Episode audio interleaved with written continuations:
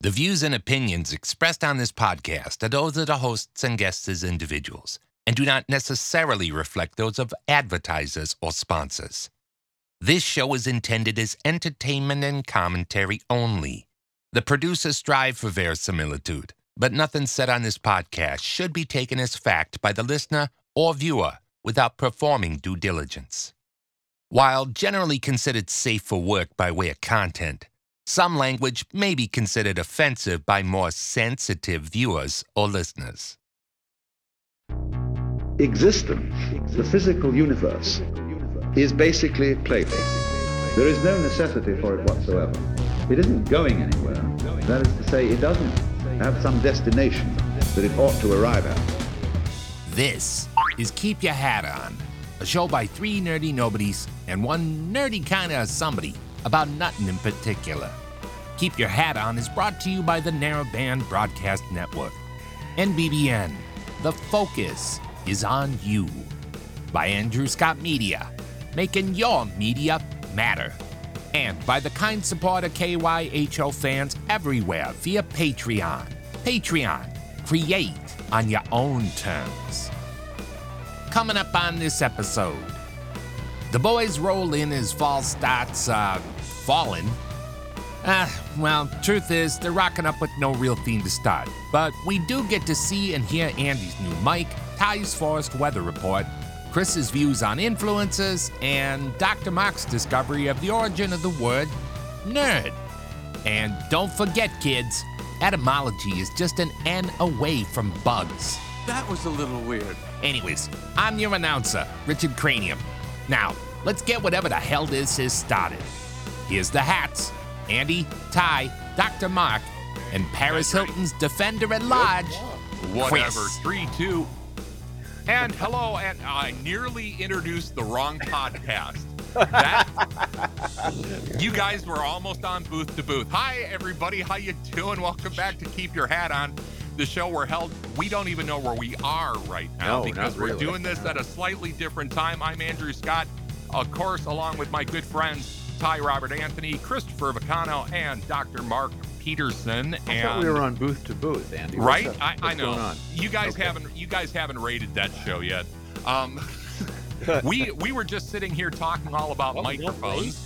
No, you guys don't rate. Don't worry Which about is it. something I know not nothing at all about, so that's what I asked. you know. And I'm I'm sitting behind a stupid expensive microphone that I got effectively for nothing. So this is an official flex. I am totally okay. uh, part of the reason why I'm using this though is because it's the one that's connected. But um, you know, I think I'll start off by saying, uh, on my behalf, this show is dedicated to my late brother David Montgomery, who uh, passed away back in September uh, unexpectedly. Uh, Dave, uh, my brother, was always somebody who really supported me in wanting to do professional voiceover and was really excited that I Oh, started no getting kidding. traction and Hmm. listened to us every once in a while, but kind of had problems with some of our liberal bent. Um, but uh, Oh, I miss yeah. my brother and I love my brother, and I'll see you on the other side, boss. Okay. Um, other than that, everything here is hinky. How's everything with you all?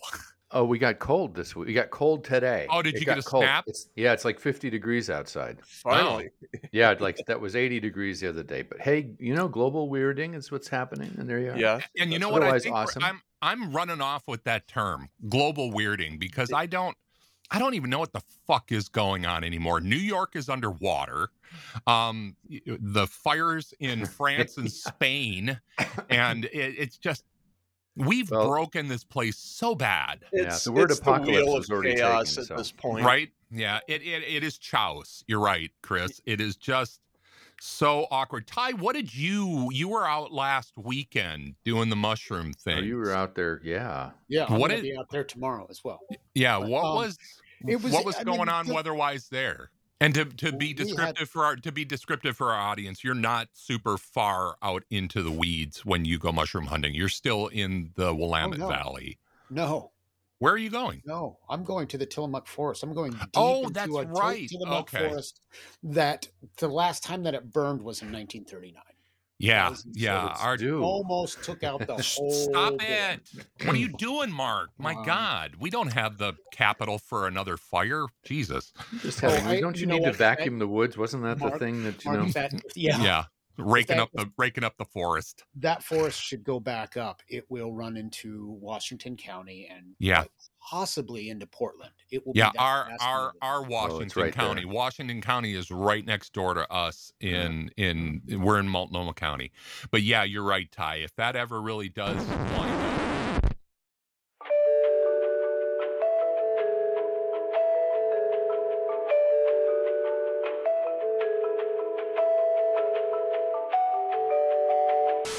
But yeah, you're right, Ty. If that ever really does wind up And it's a being a, conflagration, it is It's a yeah. complete tinderbox. The cool thing is, is it burnt over in 1939, and so uh, the chanterelles generally Oh. like that environment of a Mm. past burn.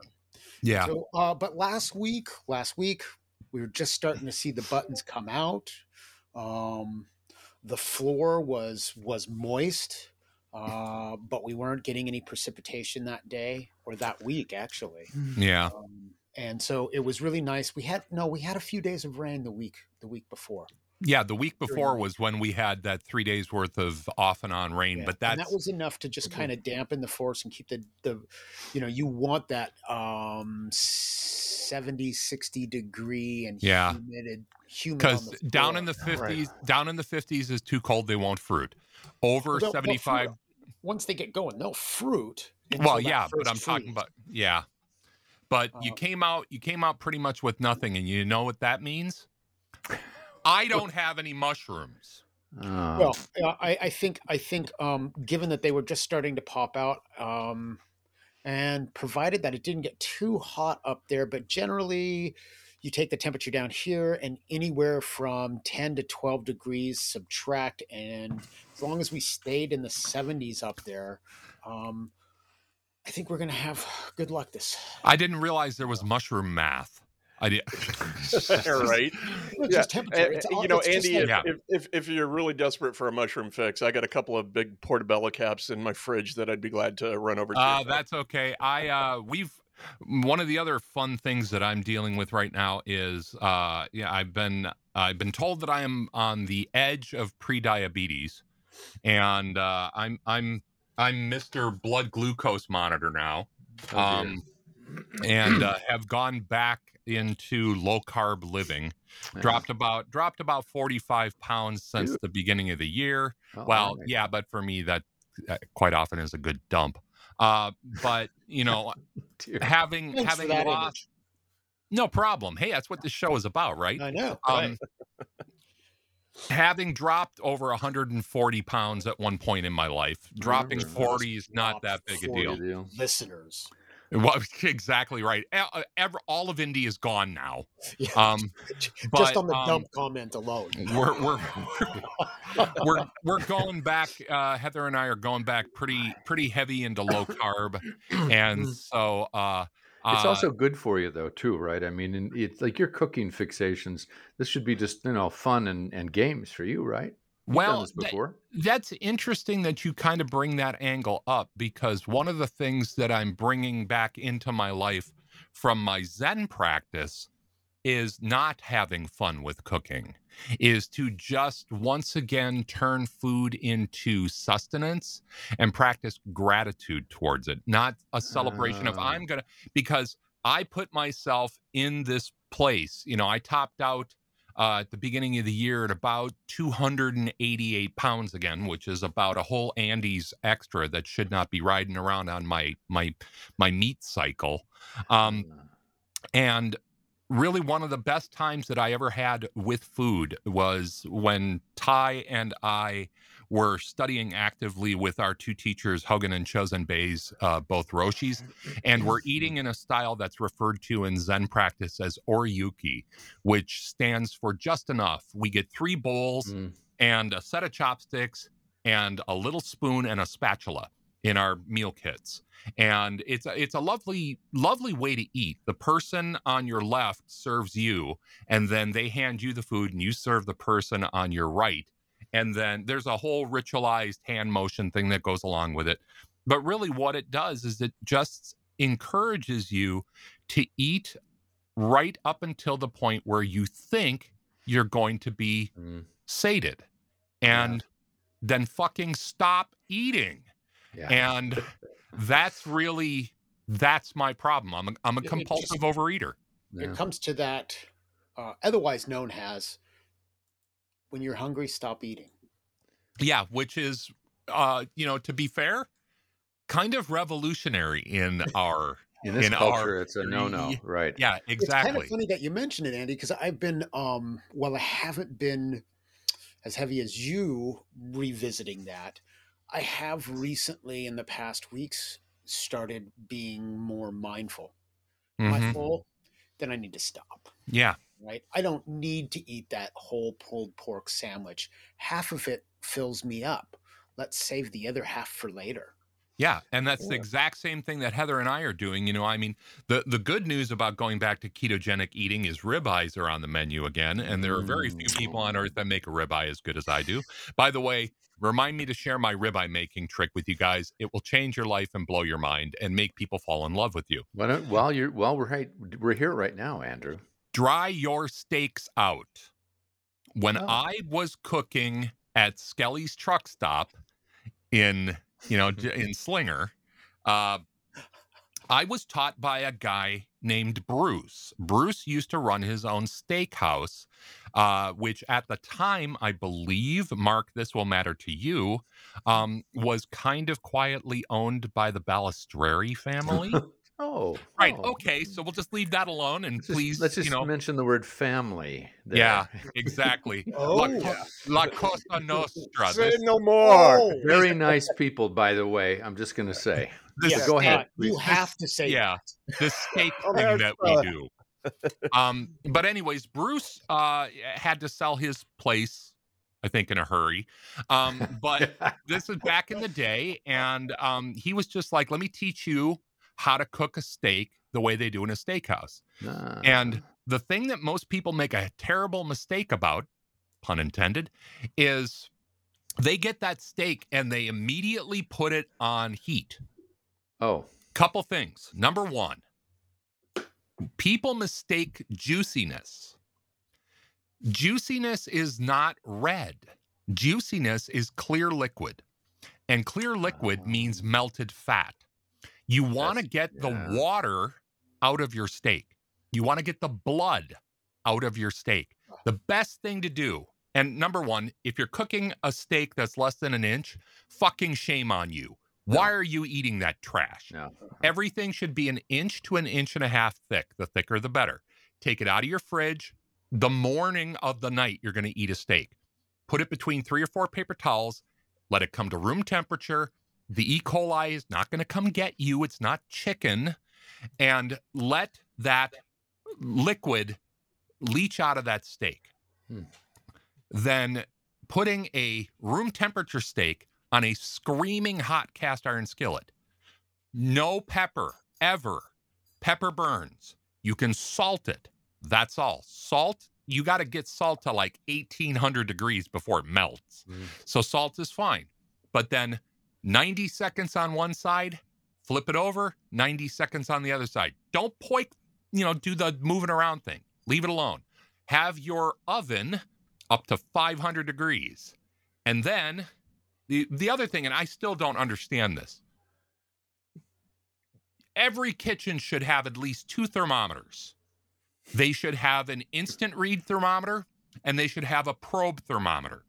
You take that probe thermometer, you put it into the center of the steak, you put that steak in the oven, and you pull it out when it is 130 degrees internal temperature. Sounds right. Yeah. Then the last cardinal sin that people do is they pull that steak out and they cut it right away. yeah. ah, Mm. ah. It is just gonna it finish.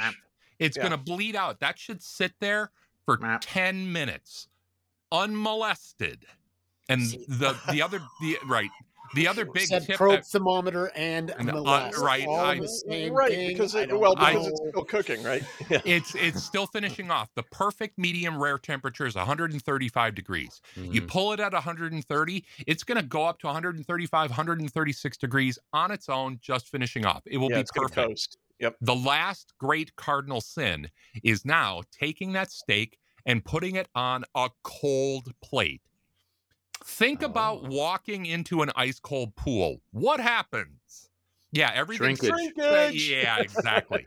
Just toss your toss your plates in the microwave for 45 seconds oh, and then Good night, when everything folks. is nice and warm, plate stuff up. But the interesting thing about that is I could polish off a tomahawk ribeye on my own. That's three pounds of meat. Yeah. Oh yeah. So Heather and I are getting to the point now where one ribeye, we share it, and our thing is we're trying to do three times the amount of vegetables as we do protein. Oh, it sounds good. That's I'm it. just Stuck at three pounds of meat. In, Oh, it still know, sounds delightful. I mean, don't have get me colon left what was the problem I mean, again? What- right you yeah know? exactly where's the issue um but you know trying to trying to get because like i woke up this morning with 120 blood sugar after a full night's sleep. Well not a full night's sleep because i've been waking up early because my blood sugar's high. And i'm just trying to get a handle on this. I got to go up to my doctor back or next in december because he wants to check my a1c and that takes three months. That's The what a1c should, is. take, should take the edge off all that, doesn't it? well that's kind of you have insulin resistances inbound now, that's what the problem. I think that's really what's going on. Um, you know, and and my big my big bad thing is uh snacking in bed. That's kind of like my mental and emotional reward. Mhm. And we've gone a little hard into the paint on that the last couple nights, even when it's been ke- knock it off. Even when it's been like keto treats, like nuts and Swiss cheese and stuff like that. Mm. Eating and having your your body while it's digesting as you're falling asleep is just terrible for you. So we're just trying to figure out a path Well, forward. yeah, I mean, big part of it is it fucks up your sleep. Well, I mean, because because your body's your body's trying to trying to process and burn energy w- w- at a time when your body should be down tuned Hmm. and sleeping, recovering. I don't know. I think maybe I just need to eat an entire turkey every night so I get the tryptophan bonus. that But tryptophan, yeah. tell you what, we're again, this is going to be absolutely aimless. We're going to be back in just a second on the other side of this break. Who the fuck knows what's going to happen? I'm Andy. That's Chris. That's Mark. That's Ty. Wear the hats. We will be back. Don't go anywhere except for maybe the fridge there. Okay. All right. Bye.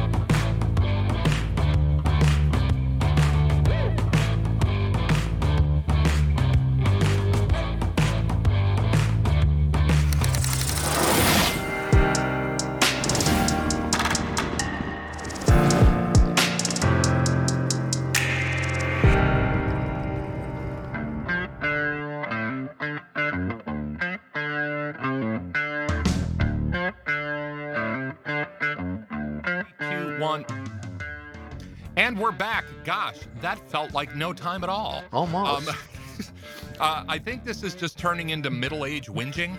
Uh, this episode, which I Uh, think for is yourself, okay. John.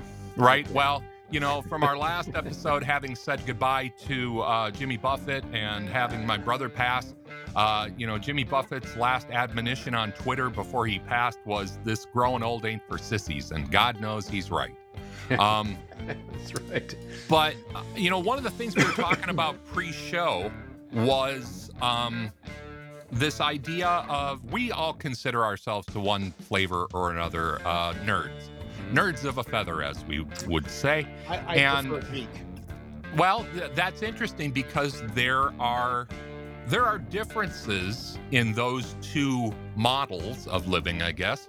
And uh, and I, you know, I always understood the word geek comes from the old carnival term uh, for you know, like uh, in our generation, it was Zippy the Pinhead, right? You know, um, oh, I Mississippi. right? Um, Wow, God, that, that that's a great memory. Yeah, that's a that's a long walk down memory lane. That one is. But um, Mark, you said you discovered where the term, where the word nerd comes from. It, the, so you know, my own inner nerd is that I will look up the words when I don't know where they're from. Hey, man, And- philosophy, philology, they're not yeah, that far apart, just right? an L. It's Tomato, like bugs and word origins. And so- Exactly. Well, So there's an up- argument that words shape our reality. I mean, Oh, the- Well, we'll get there. Anyways, Yeah. Sure. Um, nerd. Oh, this is this is priceless. So, um, uh, okay, I'm just going to read the etymological dictionary here. Go. Uh, U.S. student slang, probably an alteration of the 1940s nerd, as in nerds, for a crazy person. oh, Uh, an alter- really? yeah, which was an alteration of nuts, somebody who's nuts, and then a course, Right. you know, oh, he's and- nuts. and but wait, nerds, wait, wait. yeah. This is priceless. The word turns up in 1950 in Dr. Seuss's "If I Ran the Zoo." Oh, holy shit cake. Really? Wow. Isn't that One- satisfying on a level you just didn't yeah. anticipate? One Wow. more thing we are all sure what to do about desperately uh, grateful for Theodore Geisel for. Oh, let's Uh, just do that real quick. Uh, favorite Dr. Seuss book, uh, Andy? Oh yeah. no. Oh, mine is uh, mine is diff- definitely Cat in the Hat. I'm sorry, I'm a complete and utter Wow. classicist that way. wow. I mean, well, I also have it in Latin, so wow, crazy. Chris? Um. Wow. You caught me off guard with that question. Can you come back to me? Um. you re- you really need Order to the fries. and Take, I, right, take I a minute to do. I do. I need to think about that. I Ty, haven't, do you have one? I haven't given much Green thought to Dr. Seuss in and a long time. ham, baby. Oh, green eggs and ham. Yeah, and that's interesting because that's probably close to what we're having for dinner tonight. That's my favorite, two too. Would be Horton. Horton yeah, here's uh, the Who. Uh, yep. Number number one is green eggs and ham, and I still I remember uh, Jesse Jackson uh, Oh, that- on I- Saturday Night amazing. Live. If I can, if I can, we're Put getting it in. right put now. it in. Yeah. I actually According to the Latter day Saint Seuss. You do not like green eggs and ham? I do not like them. Sam, I am. put it in. here. Yeah, I actually exactly. wept when he did that. It was like it was because so good. it was That's Reverend stellar. Jackson reading, you know. It didn't. I will not eat as- them as- with a uh. Didn't somebody, as part of a filibuster, read that into the congressional Very record? likely. I, Yeah. likely. I'll put Um, money on that. If not, hopefully we'll get that opportunity in But- this Oh, and by it- the way, it so and I- Starbellied Starbellied Sneetches is my number two. that's a Oh, that's more of a deep cut. I respect. Oh, yeah. That is a deep yeah. cut. Yeah. Go ahead, Chris. Yeah, Have you got it? For me, for me, it's the Lorax. Uh, oh, good. it's- Yeah. speak for the trees. right. Yeah. Good lad. And I actually think um, they did a pretty nice job on that Lorax movie that came out. What now? It's got to be about ten years ago or something yeah, like that. yeah, yeah. No, I Or thought at they, I thought they, it- they treated it very well. And what was it? Was it Ed Asner that was doing the voice? I it would be perfect. But I don't remember. Uh, that. Right? Yeah. Yeah, I I'll think it look. was. I think you're right. But this this whole idea of nerddom and Danny geekdom- DeVito. Danny, Danny that was it. Thank you very much. And he was he was flawless. And the, and and it wasn't a stretch. No. Get, get it? Stretch Kidding. tight. Yeah, there we go. Thanks, Chris. I needed backup for that. Wow. Um, oh, don't be hanging your head in shame, Ty. Come on. That was a that was that was tossed up to me to hit out of here. But um, you know, I, there's something there's something gratifying about being, and I mean, I'm preaching to the choir and selling past the close here to you guys there's Mm. something really gratifying about being a lifelong learner and i think that that's something that is missing from culture now and missing from the zeitgeist this idea of um, well and here the other Oh. side has gotten a hold of it do your research man um, sea lioning. I know that wh- word. which is which is totally meaningless. I mean, what what that Absolutely. translates to is go read the same bullshit I'm reading, or Right, go watch yeah. the same bullshit videos Yeah, I'm watching, and do then you'll get it. and then then they'll send you a bunch of links to some spurious bullshit with high production value Yeah. um you know and that's It's something amazing that how much of that there is around, by the way, because it's like uh, when when stuff happens out there in the political sphere, my Instagram feeds suddenly get filled with unbelievably well produced, like house, you know, soccer moms who, like to my mind, are, you know, clearly not really a soccer mom, but you know, soccer moms complaining about, you know, earnestly about whatever. It's amazing Oh. how fast that stuff hits the market. Well, this is part of the phenomena of uh, if you're talking about Instagram. I mean, I think all- what you're what you're brushing up against Is is this phenomena that I've only recently learned about, which is momfluencers. yeah oh, how many fluencers can there fit on a head of a Oh, pin? well, yeah, and there you and- go I mean, that's that's a whole that's a whole can of worms. You know, I'm I'm really mindful of that though in that in one of my other hats that I wear.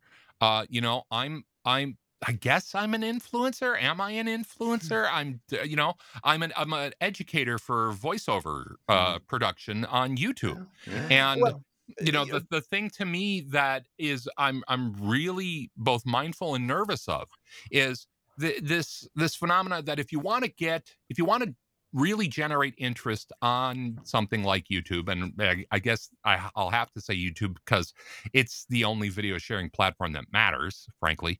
Um, you know, there's a certain look. I started out my Yeah. YouTube channel shooting on my phone in a box wrapped with mattress toppers. Is this thing on? Are you on? You're on. Okay. And um, you know, in order to keep growing, and I often reference this in my videos, um, I had to spend a ridiculous amount of money to look like some kid playing Minecraft in his mom's basement. right. And right. but the thing is, is that actually matters. It does. Um, Yeah. and and and in this world that we live in now that i am i'm hyper aware of um you know metrics and analytics and like learning in, on our videos on the kyho videos when do people dial out what are the parts where Oh, they yeah. for, fast forward and watch again or listen to um this this whole thing of a a, a hack intellect Mhm. buys the right equipment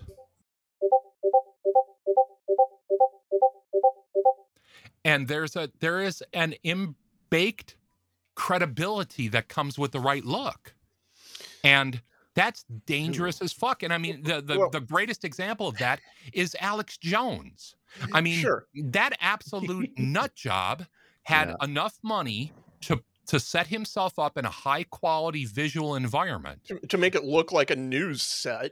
to Yeah. make it look like he knew what he was talking about. That level of of I, I don't it's not credential. That's just it. It's it's false packaging. cre- It is. It is absolutely packaging. But You know- just so long as you look slick, people will dial in. Okay, so so Andy, you uh, you started this off expressing some reservation that that maybe you're drifting into the influencer area, and here's why I would say you are exactly not an influencer. Good, save me, Chris, please. Eh, eh, because you have done the work you actually and and you teach you you are working from a place of substantive knowledge influencers are ultimately ultimately postmodern they are there is no there Yeah, there yeah. It is Well, is that- is literally it- sound and vision mean, for the sake of empty sound shell. and vision. Uh, they are packaging with nothing in it So this And- is this is the old complaint about celebrity, right? Which are people who are famous for being famous. This is famous. The Kardashians, yes, exactly. right? Yep. And that's what an Yep. influencer is. I mean, it's based on the whole influencer concept really arose from Paris Hilton. Yeah, who Huh. i- interestingly enough has stepped away from that whole realm quite Oh. effectively. And oh, yeah. uh, to to be fair, uh, Paris Hilton is a goddamn solid DJ. Is she She really? is she is very good on the decks. there, and there's has a lot been to for her a long credit. time. I Yeah. mean, she's an incredibly savvy businesswoman. Oh yeah, Uh, you know, she's she's not she's not a dipshit by any stretch.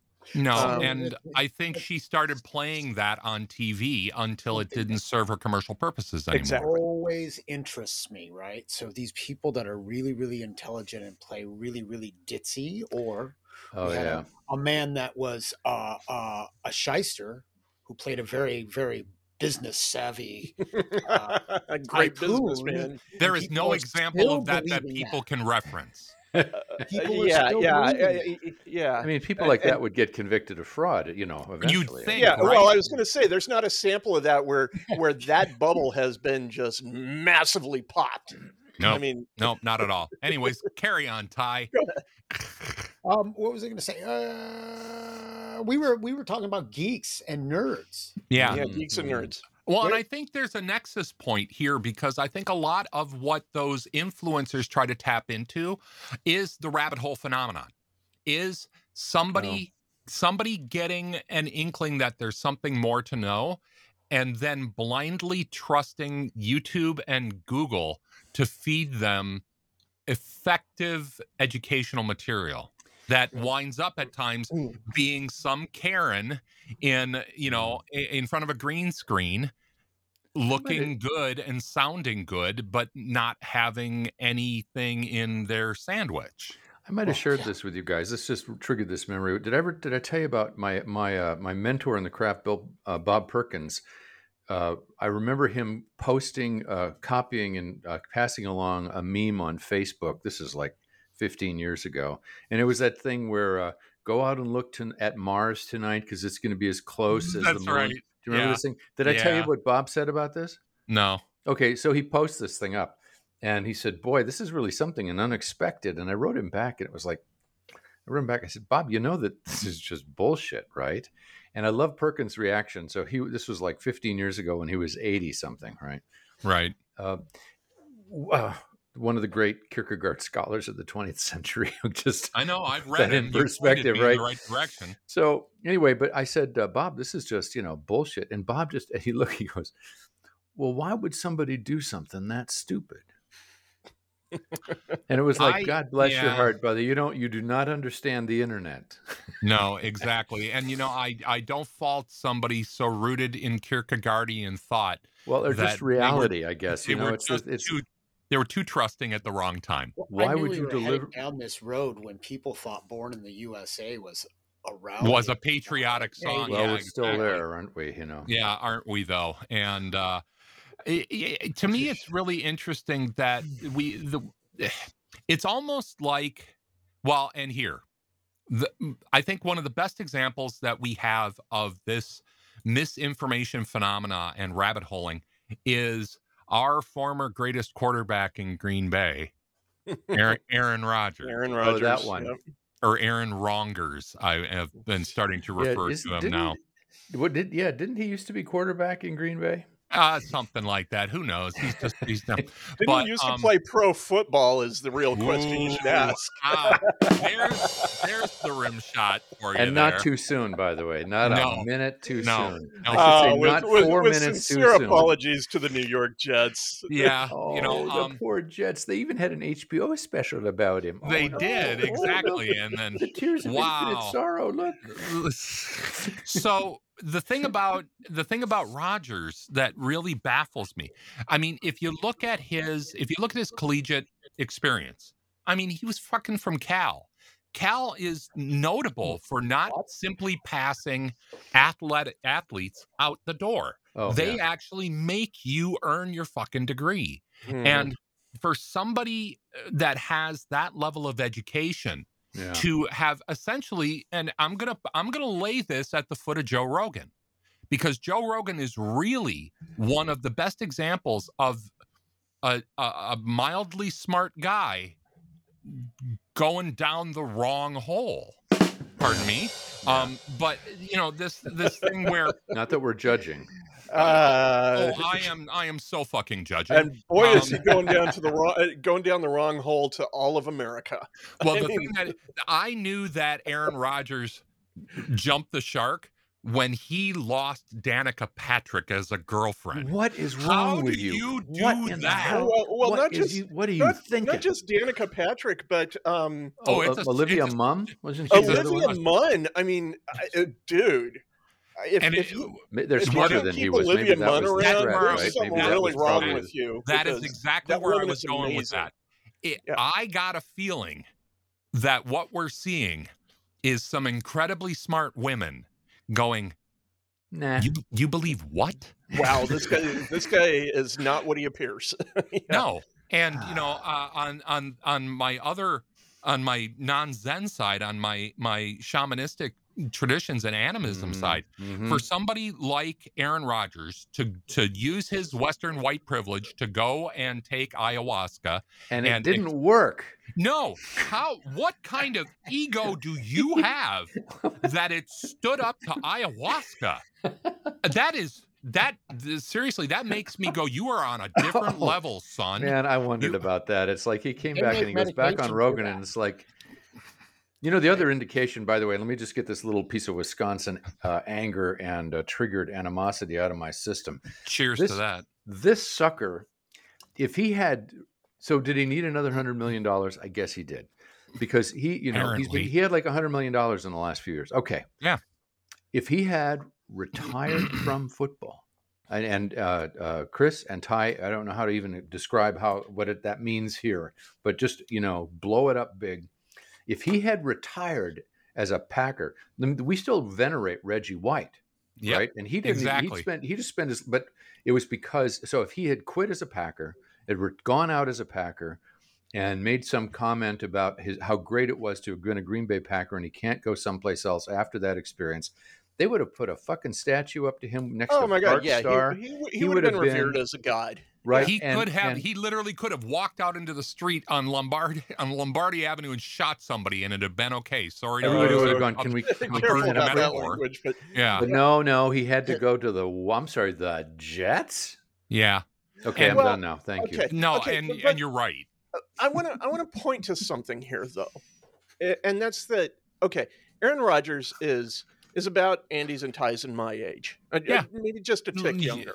No, He's 38, guys. plenty- He's plenty 38. younger. Yeah, He's a lot younger. 38. Chris, Yeah. we're old. Okay, he's quite a bit. he's Yeah, the, the 40s there's a go big- there's a fast. big difference between point. mentioning Good 38 point. Yeah, uh, okay, it makes sense. He wouldn't be playing football in his fifties. Uh, point, the point I'm about to make still stands. As a little kid, he, uh, you know, I'm I'm sure was watching football. Oh, mm-hmm. Was Oh yeah, was watching pro football, and he saw exactly the same thing we did as kids. Joe Montana, the quarterback god of the NFL, Arguably. at the just time. like just like you described if he had retired at san francisco and the entire country wanted him to retire at san francisco Yeah, because that's where the joe montana story was but Mhm. no he decided to squeeze a little more out and go to the kansas Ci- city chiefs who Yeah, at what was the I like about? Kansas shitty though. I think that was a nice slip of the tongue. Well, it's it's always been there. Uh, I having love grown up in Denver, Yeah. um, uh, and and at the time they were roughly equivalent to what the Jets are today. I Yeah. mean, they were they were a backwater nothing team, uh, and and he he he just he burned his entire legacy to the ground And in you know, it- exactly the same way. Eh, so, in a sense, this is what quarterbacks do. I mean, it, it- it- It was interesting that he was he, he apprenticed under Brett Favre, who also did this crazy shit. exactly, Yeah. and and also involved the Jets as well. You got to Right. remember, Favre went to the Jets before he went to the Vikings, I believe. I Yeah, think I'm right least- about that. At least Rodgers didn't go to the Vikings. That No, we would well, have had to just. I don't think it was the on him or Jets. I think it was the Eagles. No, uh, uh Favre Favre went to the Jets.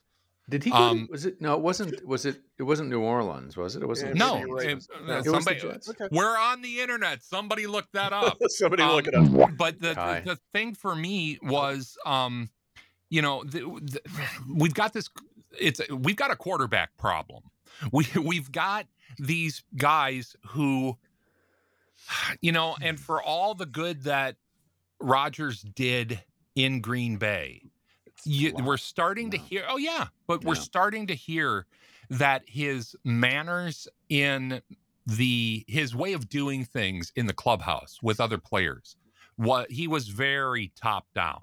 You know Oh. he he took that idea of i'm the leader to its ex, to its extreme extent You know, it Um, was it didn't start off that way either because that was the problem with Brett Favre. And the beautiful thing about watching Rodgers play for us up here was that really for like the last six seven years, Favre just went out and just did what he felt like.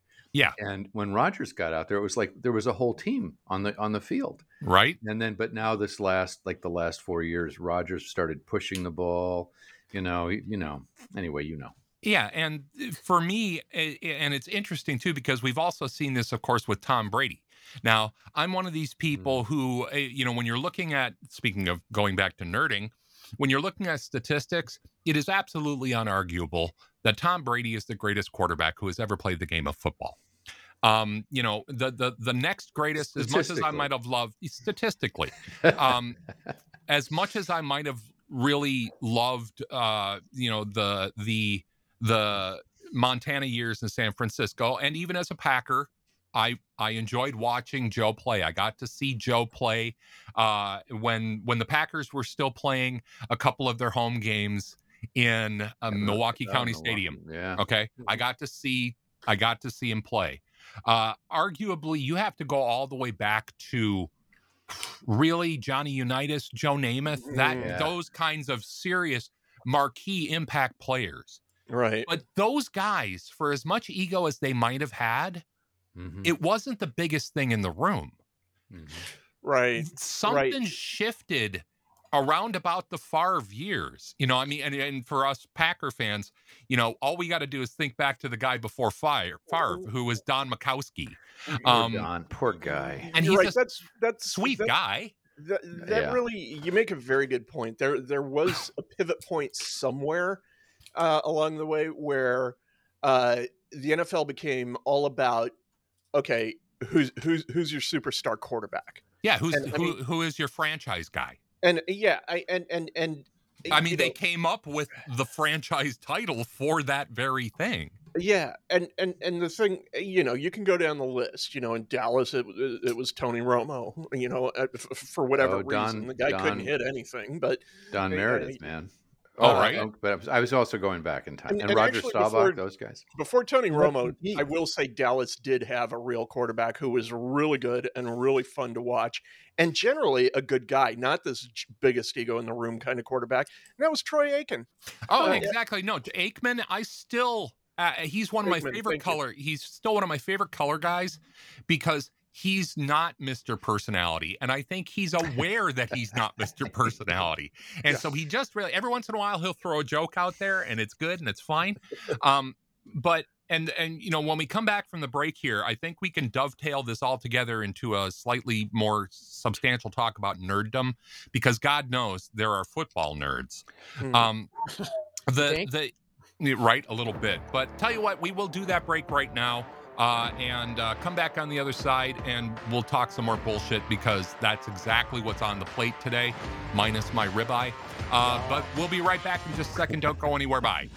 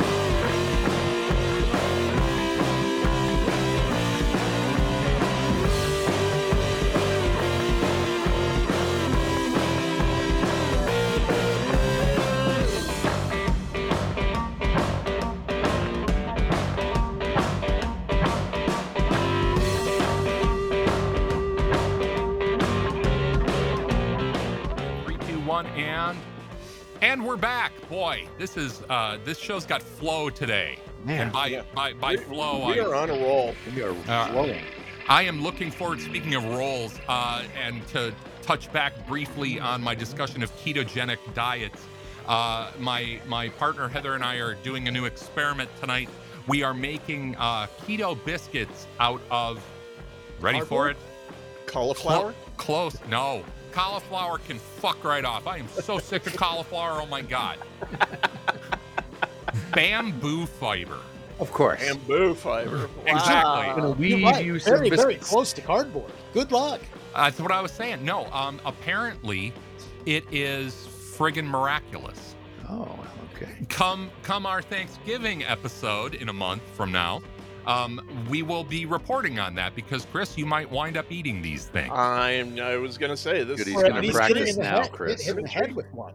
and- Imagine a southern drop biscuit with less than 0.7 grams of carbs per biscuit. Mm, Wow. chewy.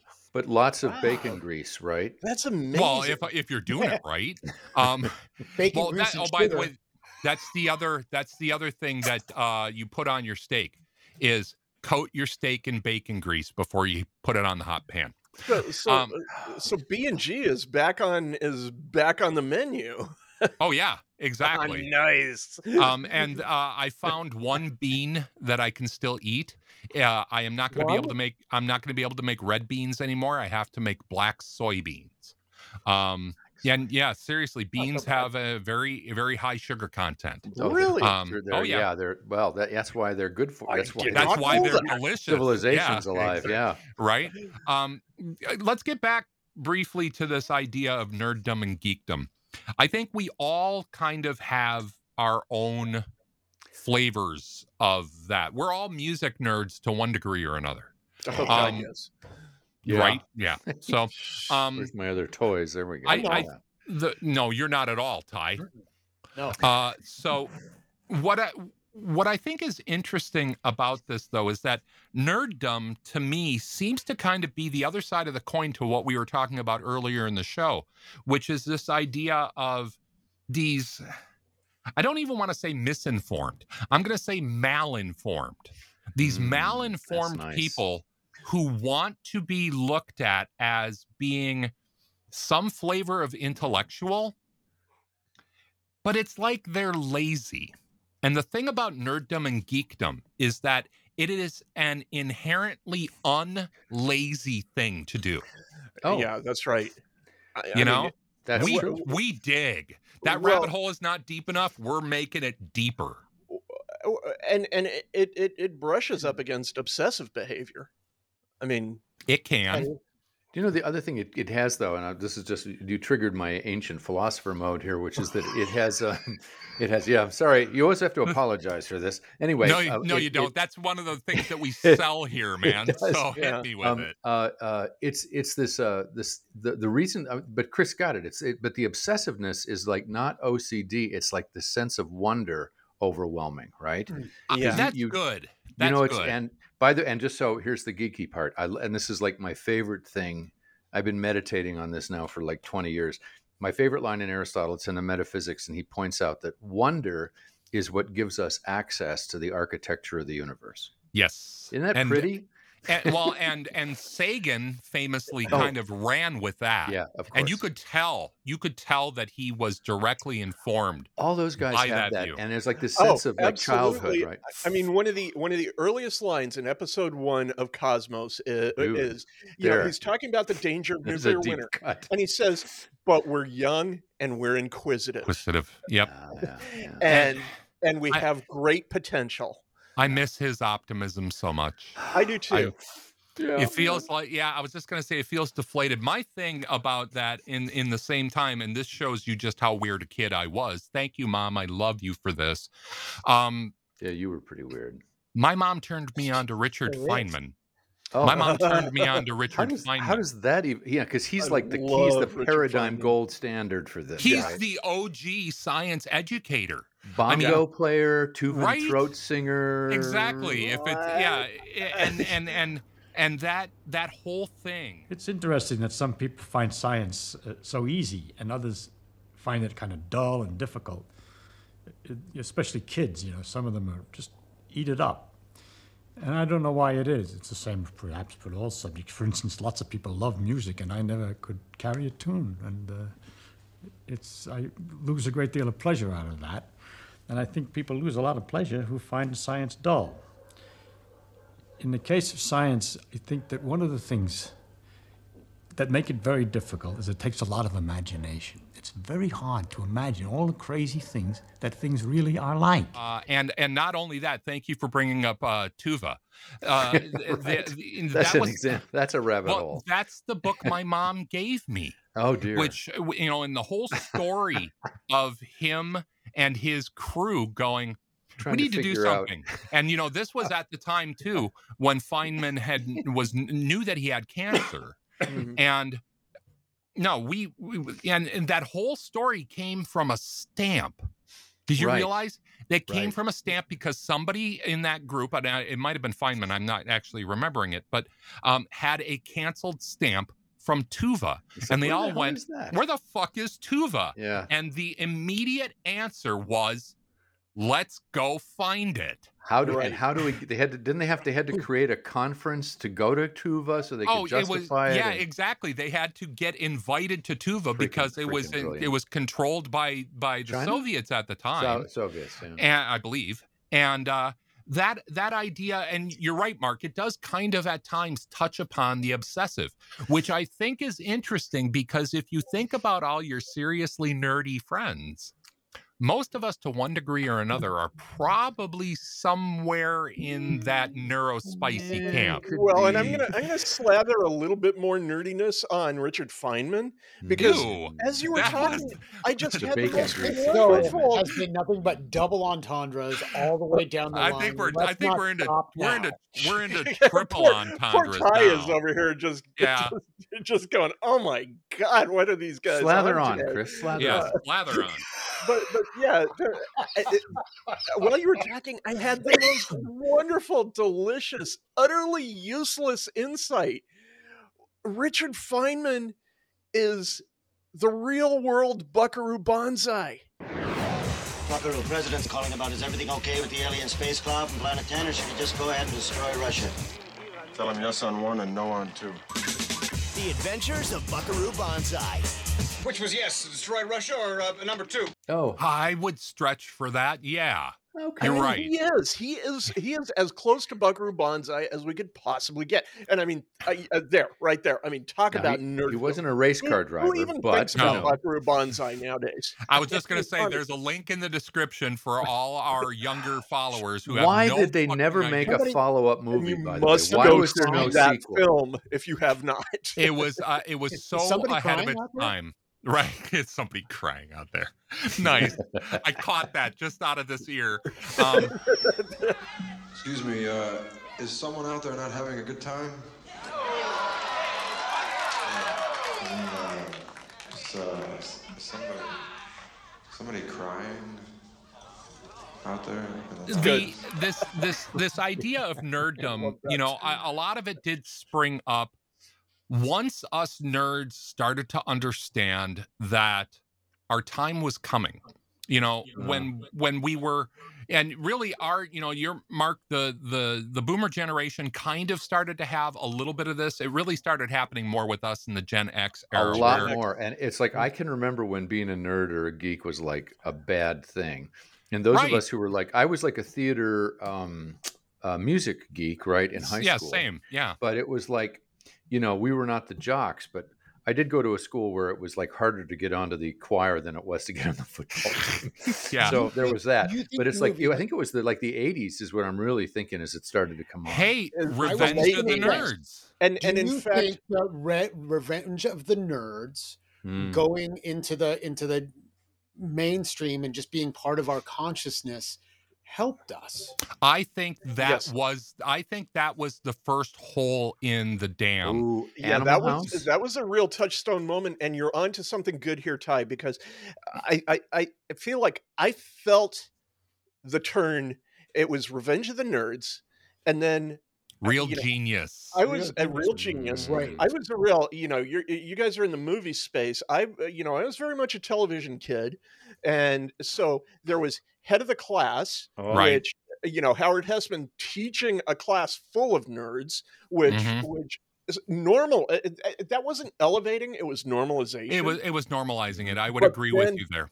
but then what I feel was was the real touchstone turning point where I felt a really palpable cultural shift. I mean, like like cataclysmic cultural shift was Friends. Because Wow, I the would not have gone there. I, would've gone- I would've because gone to the central Geeks, character Right? was Ross Gellert. oh Yeah, okay. Here, Huh. I will I will grant you that there was some representation there. I am more along with Tai. Um, my things and really where I felt the shift, oddly enough, was Doogie Howser MD. yeah maybe Ah, Where yeah it was it was allowing somebody who was obviously neurodivergent who was obviously not just a kid um, and showing him having just normal kid issues to deal with, but at the same time having advanced way faster than anybody else. And then, like you were saying, Tai, freaks and geeks. Um, Oh even God, what a brilliant show! Oh, and yeah. look at, look at look at how many careers that show launched. right? You got you got Seth. You've got uh, yeah, every everybody, All of them. All of them. everybody on that cast. Yep. Uh, And why that show only because I think there's only like thirty They two didn't episodes. know what that was- to do with yeah, it. They that was one of those know where to brilliant, put it. brilliant kickoff things like uh, like Dazed and Confused, which And- also launched some major careers. And one of the things that I High think, times at Ridgemont. right, exactly. Yeah. Um, one of the things because now we're all saying, well, why didn't these things last? I think. Hi, Boomer. Oh, it's Uh, Trixie here. oh, hey, Trixie. Sorry, the other dog. Boomer just can't be bothered with our bullshit anymore. Um, I think you know one of the things we're all saying is you know why didn't Freaks and Geeks last? Why didn't Parker Lewis can't lose last? Oh my God, that's a Right? that's a callback. No, that And was I Holy think- shit! I think that's because they were the first. Well, uh, they were the first up against the wall when the revolution came, Mm. and we were more inclined to look at people like Michael J. Fox on television and Oh, and see family how it's ties, man. Yeah, you see got how it yeah right? see how it's integrating into into what culture wanted everybody to see it as Mhm. which is your intellect gets you money wall street all this stuff all these other That for lack of a better way of saying it Yeah. all, all these other niche things came and went but what's interesting to me is that their impact lasted and yeah, then I was just gonna say. I was just gonna say. So, like, uh, the things that didn't last, and we can't, re- you know, there's there's freaks and geeks, uh, Serenity, right Well, firefly yeah uh, uh, you know, those kinds of things. Those are the things that are the equivalent to a Velvet Underground album. Yes, yeah and and and, Right, where and they, I they only had one album, but they, everybody Wow, that you aim to listened it misbehave. right? You're Yeah, just- there you hated go well, and and I would submit to you That's that awesome. That all of these things that we're talking about that didn't last that that we wish had lasted maybe even just a little bit longer you know that we could have squeezed uh, because we were so connected with it right uh, we were well uh, at least a, a segment of us were yeah yeah but uh, uh, th- I- i would submit to you that maybe those things didn't need to last maybe they were that's where i was going because they had made their mark. They had done they had done what they They'd done needed the to job. do. Yeah, they and lifted then the so it's kind of okay, move on. yeah And Chris, you have a you have a very good point because you know if let's say that the Velvet Underground had more than one hit album, right? right It would have taken away from that uh, from the lightning strike album, From the Kind of, yeah. and, points the, and of the meteoric just impact that it had. Right. uh, I agree. and and, And, i so thi- now, so the so the follow up, right, is that um, once these things happen, they are appropriated uh, by the mechanisms of the economy and yeah. diluted and turned from real food into fast food. yeah, I was thinking sugar about- coated for the I masses. was going back exactly. to so like the pre-internet days. This is this seems like it might have been a different civilization. I guess it was. might have was been a where- different universe you got lost uh, in the library by you find a book in the library and you just that you weren't looking for and then you end up sitting on the floor in the library uh, yeah looking at or you know those 1930s vintage national geographics oh yeah baby you know even if you're looking through like the old world book or the you know the, the encyclopedia britannica or something and you just end up wandering around in there it's like it's like what you could do today with wikipedia right but instead what people do is they doom they doom scroll instead right yeah and because it's all easy to digest and Well, there's no, because chewing the doom involved. Yeah, there's no scrolling is work. Yeah. Socially engineered. yes Right. These Yes. guys have gotten really savvy. The algorithm. social engineering, Yeah. what the brain wants, that dopamine hit, and Mhm. how Yep. to, to make you come back for another It's the same as like it's the same as as uh, engineering the taste of McDonald's French fries.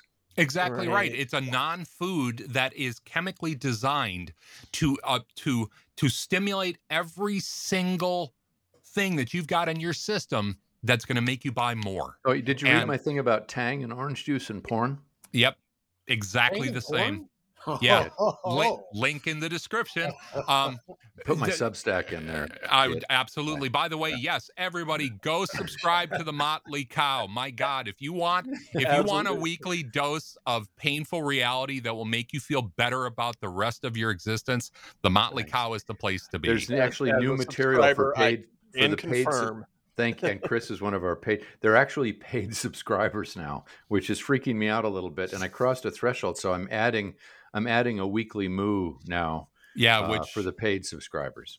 Um, and yeah, the, the, you uh, you know this this whole thing this whole thing actually does kind of neatly go back to uh, talking about those metrics that I was talking about about on YouTube and this Mhm. idea of am I an influencer or you know I don't call myself an influencer I call myself an educator. Yeah. Um, uh, the, the the thing to me that is different than it was when we were kids sitting in the stacks, right? Uh, Yeah. looking through old books is what's changed now.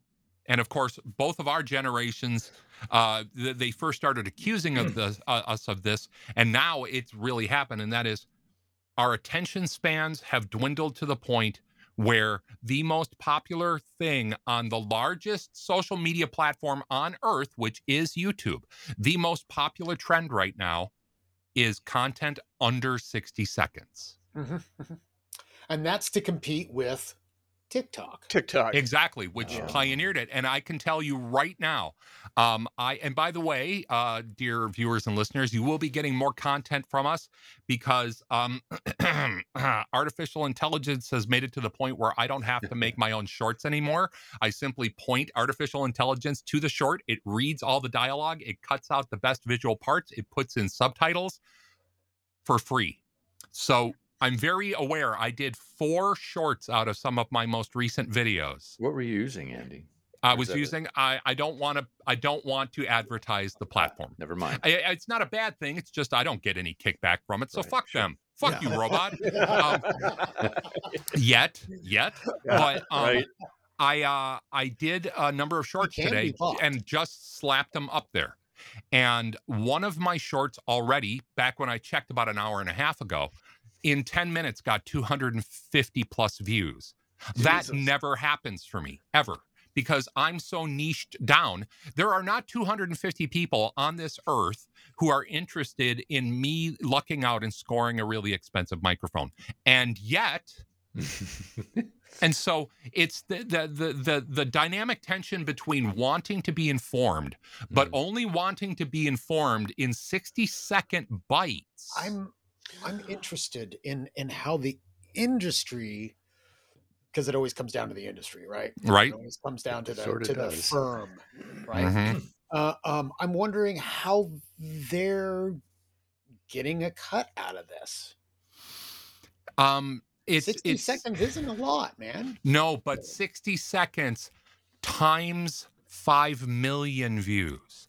Some of these views are so high. I mean, you know, they just changed the monetization level on YouTube. Back uh, when I first started, you needed to have a thousand followers and 4,000 watch hours in order to become monetized. And monetization is just a fancy way of saying when, if you're not a Getting YouTube premium subscriber, you wind up seeing a little ad at the beginning or in the middle of a video. ads. Yeah. Okay. Now they've changed it to where you need 500 subscribers and 3,000 watch hours. Now, on my Booth Camp channel, which is linked somewhere, um, I passed 500 uh, subscribers about a month and some ago. Um, I still don't have the views to get monetized, but I put out a video and I'll, I'll link it up here. Um, I've made the conscious decision to not get monetized on YouTube because, I mean, part of it's ethical. The other part of it, though, is that there there come content creation limitations, what you can say and what you can't say. Um, Right. and and right. then YouTube, the platform, dangling over your head demonetization because of certain things that you do. Oh yeah. I'm Gen X, baby. I don't want people telling me what to do. well yeah I, I think what you're seeing is the hook inside of the worm and and and it's kind of like it's kind of like yeah you don't want to be caught um because yeah uh, once you cross that rubicon into monetization you are you have basically allowed yourself to be taken hostage. Eh, Yeah, and the interesting thing about it is, you know, when I was telling you guys what the number levels were, um, if you are just doing shorts, and you'd think nobody would be able to make a career out of doing shorts, right? The number, one of the number one people on YouTube does exclusively shorts, and brings in about uh, eighty to a hundred thousand dollars a month in ad revenue. And that's we just nobody wants to slow down, and that's one of the reasons why, as we go out here, I encourage all our viewers and listeners. Look, there's you know a handful of you that follow us here on YouTube and have been supporting us, and thank you to everybody who's done so. Do that for other content creators. Do that for people. I mean, look, Mark Rober doesn't need my help. Okay, um, Adam Savage and Tested don't need my help.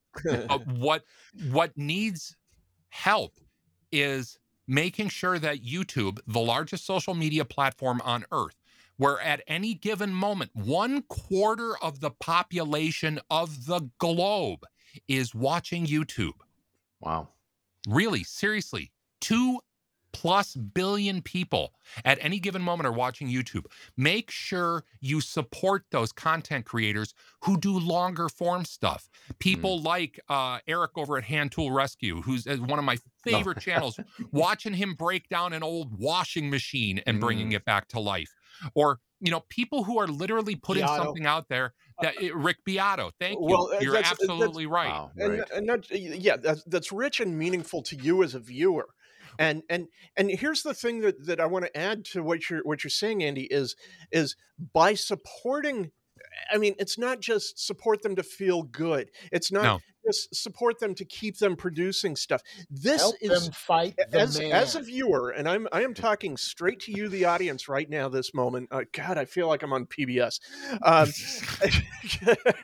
It's starting to sound this- that way too. this is your agency to Yeah. this is your opportunity to control or to at least contribute a little sliver of Influence in into some what- way. what information finds its way into the cultural bloodstream I and could not and if you agree. I could not agree more. misinformation and disinformation this is how you do it Yeah, we've got to. We've yeah. We there you go. Exactly. Call now. I do that for a living. We uh we are at this weird inflection point where you know the old terrestrial model of broadcasting is dead. The mm-hmm. networks are literally dying.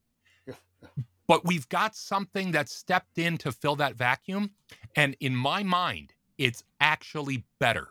This is like, and I hate to say it, but this is like if Wayne's World got to grow up and turn into something for mm-hmm. real. That's your Rick Beato. Rick Beato, you want to talk about tying this all back into nerddom. Where do you go as a nerd when you are looking for instant gratification in order to learn something? You don't even go to Wikipedia. You don't search on Google. You go to YouTube. I've gone to YouTube in order to discover how to break into my own truck because I locked the keys in the car three times. I've, I've gone to YouTube to do brain surgery on my dryer. Right? Exactly. Support those people. Support that type of information. That's how you combat the misinformation is by supporting these people who are actually taking the time, putting in the effort in order to give you something that's got meat on the bone, not just this fluff. Yes, and and absolutely. And Andy, on that note, I am going to uh, throw out one more great movie nerd callback and ask you to take us out if you can. I mean, check the licensing, check We'll check. the rules. If you can I take like a us out on, on on Everybody Knows by Leonard Cohen because what we're living Oh, this is the real world vision of of pump up the volume. I- we are living it, and this is it. Chris, I gotta say, it's been two plus years and six plus seasons, but you've nailed this episode ending perfectly. And with that, we are the hats. This is Keep Your Hat On. I'm Andrew. That's Chris. That's Dr. Mark. That's Tai. Do us a favor, like, click, subscribe, please. We are not even asking for your financial support right now, but I'm working on tote bags. Um, speaking of If PBS, you did want to give us financial support, if you did want to give us some financial support, our Patreon link is down in the show notes. there. We are the hats, as we said, and as always is the case when we come to a ending, either a crash or a nice soft landing like Chris gave to us this time. Keep your hat on because, as this episode above pretty much all else has proven, we may end up miles from here. Thanks a lot, everybody. Take care. See you next time. Get your new booster shots, please. And we'll talk, Talk to you again hard. soon. Yeah, talk hard. bye bye. Well, there's another chunk of time you can't get back. From Portland, Oregon, and Milwaukee, Wisconsin, this has been Keep Your Hat On, a big little show about a whole lot of nothing in particular. Keep Your Hat On is a Narrow Band Broadcast Network production in association with Andrew Scott Media. Andrew Scott, executive producer. Robert Anthony and Christopher Vacano, associate producers. Our theme music was written and produced by Andrew Scott, along with help from Ron Kajawa. Website design and maintenance by Vacano Creative, Christopher Vacano Webmaster. Available on the web at vacanocreative.com. Audio and video production by Andrew Scott Media. Available online at andrewscottmedia.com. Hey, if you got questions, comments, or topics for the show, why don't you email the boys at talkback at kyhopodcast.com. And don't forget to like, click, and subscribe. On behalf of the boys, I'm the announcer, apparently, Richard Cranium. Thanks for listening. I guess. NBBN. Broadcast Network. The focus is on you.